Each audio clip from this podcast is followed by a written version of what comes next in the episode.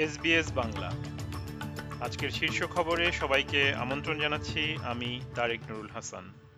আজ মঙ্গলবার পাঁচ ডিসেম্বর দু হাজার তেইশ সাল। ফেডারেল সরকার আগামীকাল মন্ত্রিসভায় জাতীয় প্রতিবন্ধী বিমা প্রকল্পের তহবিল নিয়ে স্টেটগুলির সাথে আলোচনার প্রস্তুতি সম্পন্ন করছে।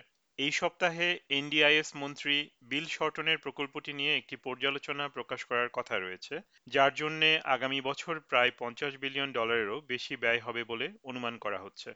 ইয়েমেনে ইরান সমর্থিত হুতি গোষ্ঠীর ছোড়া ক্ষেপণাস্ত্রের আঘাতে তিনটি জাহাজ ক্ষতিগ্রস্ত হওয়ার পর লোহিত সাগরে বাণিজ্যিক জাহাজগুলোকে নিরাপত্তা দেওয়ার জন্য একটি নৌ টাস্ক ফোর্স গঠনের বিষয়ে আলোচনা করছে হোয়াইট হাউস। জাতীয় নিরাপত্তা উপদেষ্টা জ্যাক সুলিভান বলেছেন, যুক্তরাষ্ট্র তার মিত্রদের সঙ্গে এ বিষয়ে আলোচনা চালাচ্ছে, যদিও এখনও কোনো কিছু চূড়ান্ত হয়নি। ইসরায়েলি বাহিনী এখনও গাজা উপত্যকায় বোমাবর্ষণ অব্যাহত রেখেছে। গতকালও সীমান্তের ওপারে ইসরায়েলের দক্ষিণাঞ্চলীয় একটি শহর থেকে গাজার আকাশ সীমায় বোমা পড়তে দেখা গেছে। আসন্ন ক্রিসমাসের আগে সম্ভবত আর সুদের হার বাড়ানো হচ্ছে না। সুইসাইড প্রিভেনশন অস্ট্রেলিয়ার গবেষণায় দেখা গেছে যেসব কর্মীরা তীব্র আর্থিক সংকটে রয়েছেন, তারা অন্তত আরও এক মাস বাড়তি মর্গেজ দিতে না হওয়াকে স্বাগত জানাবে।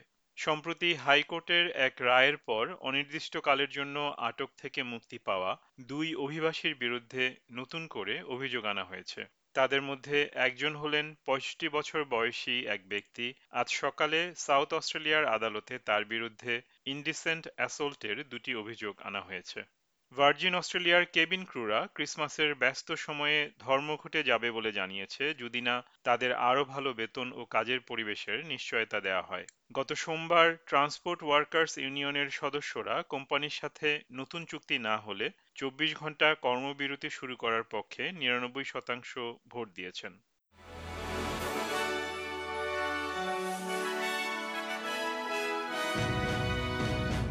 শ্রোতা বন্ধুরা এই ছিল আমাদের আজকের শীর্ষ খবর। এসবিএস বাংলার প্রতিদিনের সংবাদ নিয়ে আমাদের আরও পডকাস্ট শুনতে ভিজিট করুন SBS dot com dot slash Bangla. বিদায় নিচ্ছি, আমি তারেক নুরুল হাসান। সবাই সুস্থ থাকুন, আনন্দে থাকুন।